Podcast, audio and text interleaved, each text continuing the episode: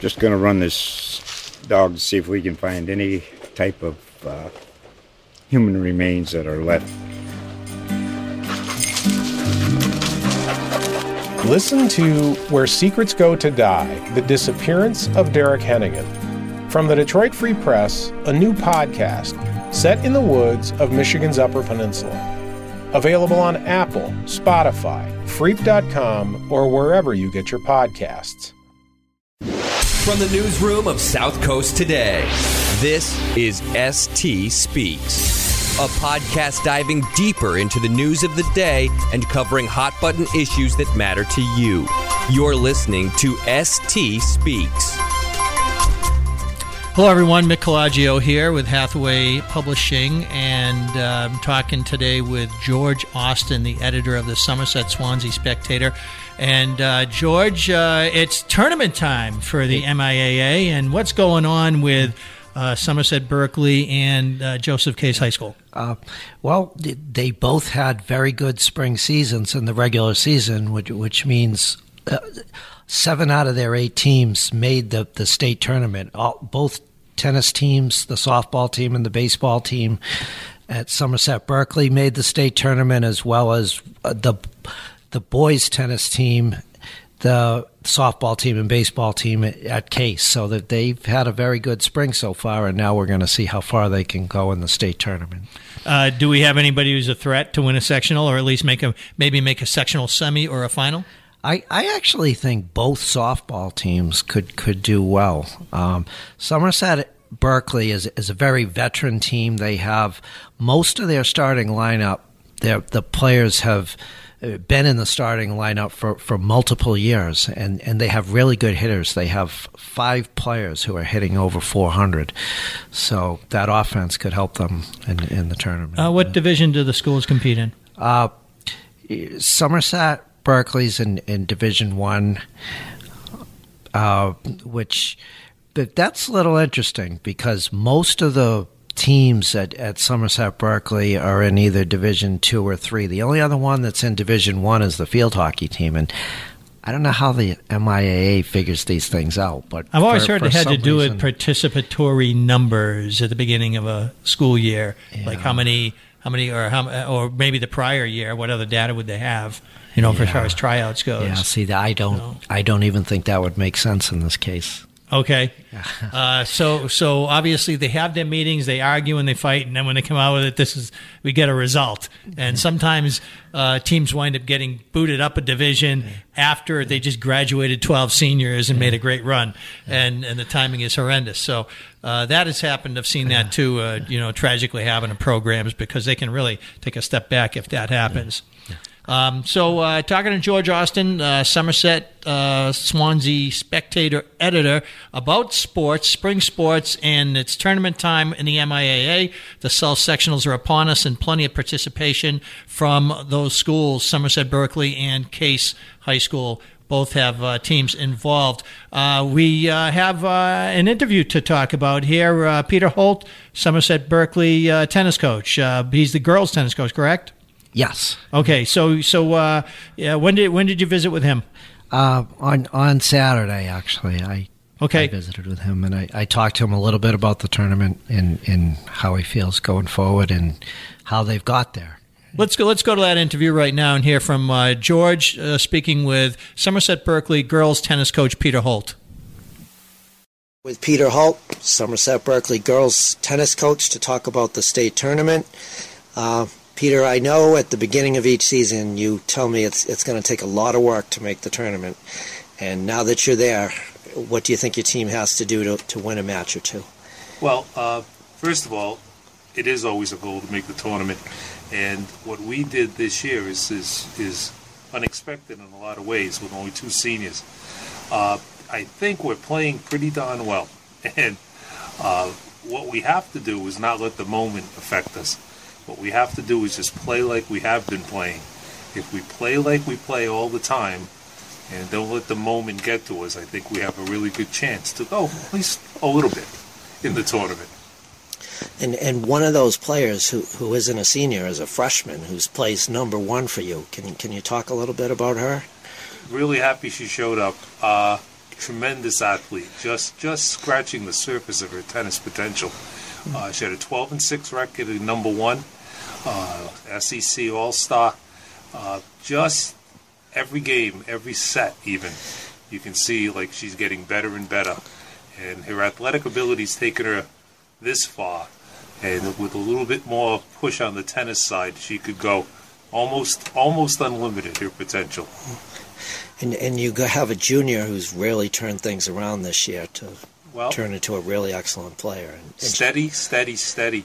Lots of compliments from the other coaches. We're talking about Katie Ledwidge, our number two, uh, most experienced singles player, but she has a 15 and three record this year, and has played some outstanding matches. And it's her patience, her tennis understanding, and her patience that's that's driving her. She understands how to construct a point.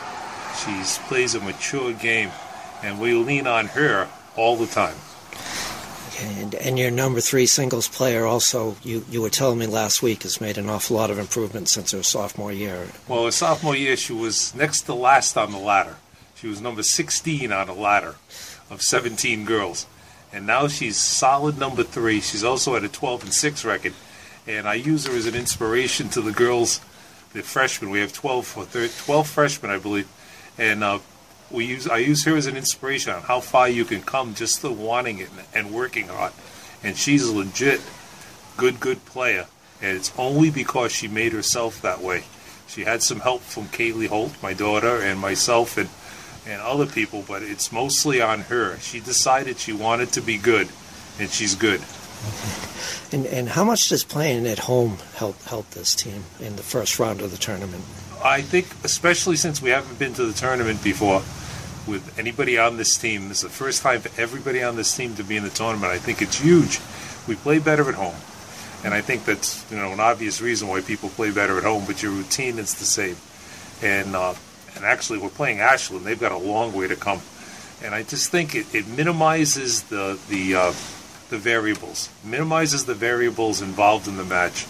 You have your routine. You know the courts. Uh, you're going to have a lot more moms and dads there, and I just think it helps us with our experience. Do you know anything about Ashland? Not anything other than the fact they play in a really good league. They have uh, access to a very good uh, tennis club right in the area, Knights of Kingsbridge, Kingsbridge, I think it's called. Uh, but uh, you know they play a tough schedule and a tough league, but I don't know anything about them. Has there ever been a, a tournament match played on the new courts yet? I'm trying to remember because Case has played some. Case has played, but Somerset Somerset Berkley's not. never played a Never state played- tournament nope. game. So this will be the first one. This will be the first. Okay. Okay, thank you, Peter. You're welcome. Good luck. Thank you. George, is there a um, uh, situation where you're a bigger fish in a smaller pond when you're playing in a conference? Like I know Somerset Berkley went to the South Coast Conference, uh, which is a lot more teams, but it's probably a better situation week to week for them in different sports as far as uh, uh, winning goes, or at least being competitive um, when you when you're in, among among some of these schools. Some are juggernauts. Old Rochester seems to be getting good at everything right now, uh, so they're sort of elite in the SC in the SEC. Uh, uh, how is Somerset Berkley uh, handled that transition overall? Do you think? Uh, I, I think they've handled it well. I, I I think you're right. Old Rochester seems to be the, the toughest team in, in the conference. When you look at all the sports, they seem to be really good at a lot of them. Uh, I I mean, some of in the e, when they were in the EAC, their big competition was usually Bishop Feehan, depending on the sport. In tennis, it was Martha's Vineyard, who it was just a powerhouse. Right, you have a culture Uh, there. Yeah, and that's that's that's a big part of that sport and others, but definitely for tennis. Um, So, uh, who do you think? Uh, what's Case's best uh, shot this year? I think the softball team. I did. They they have a tradition in softball that that's really good, and um, I mean, I think that starts with the youth programs, and they just seem to Everybody does good, it. Why are they better? Why are they? Why are they? Why do you think they're better? They they uh, they everybody seems to want to have that culture of youth baseball, youth softball, youth football. Etc. Why, why is Case? Uh, do you think? What do you see out of them? Are they they just kids uh, get the better athletes choose it, or do they uh, have uh, better adherence to fundamental practices and good coaching at the lower levels? No, I, I think it has to be a combination of, of all of those because I mean everybody wants to be part of a winner. So if your team's winning every year, then probably your better athletes want to want to play softball or in case especially volleyball and um, so I, I I would say that that's part of it yeah. Uh, just a reminder you can listen to all podcasts that are done by the Standard Times and Hathaway Publishing Weeklies, which includes the Chronicle, Dartmouth Westport, the Advocate, Fairhaven and Acushnet, the Gazette, which is Middleborough and Lakeville, and that's another SCC school, Apponequet, uh, which yes. is which uh, being a regional school, Lakeville and Freetown, they draw from more than one community, and it uh, definitely uh, affects things. And and uh, I know that Berkley is a really a small percentage of the Somerset. Uh, it, it, it is, but for some reason, a lot of the good athletes at, at Somerset Berkley have come out of Berkley. in, in, particular, in particular sports or overall? Um, I I think overall, I mean, in basketball, there there's been a lot. Obviously, we had Tony Gaffney from from over there. Um, but in, in a lot of the other sports as well, you see kids from Berkley who do very well. Uh, so I mentioned, uh, and then we got the Spectator, Somerset, uh, and uh, Swansea. Uh, so all of the podcasts that we do here at Hathaway Publishing and the Standard Times, uh, the South Coast Media Group. Uh, can be heard. Uh, you can find them on iTunes if you got an iPhone. You can find them on Google Play. Um, and you can find them at omny.fm. That's omny.fm. So thanks, George, for coming on, and uh, and uh, people will be looking forward to uh, hearing more about what's going on with the Spectator, and we'll uh, we'll certainly be back here to discuss news items as well. We have a lot of good topics to discuss. Yes. All right, he's George Austin Mick Colageo saying goodbye.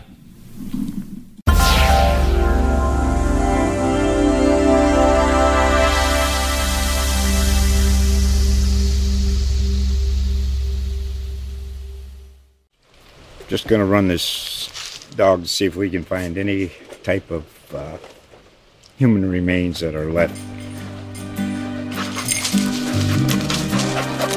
Listen to Where Secrets Go to Die The Disappearance of Derek Hennigan. From the Detroit Free Press, a new podcast set in the woods of Michigan's Upper Peninsula. Available on Apple, Spotify, Freep.com, or wherever you get your podcasts.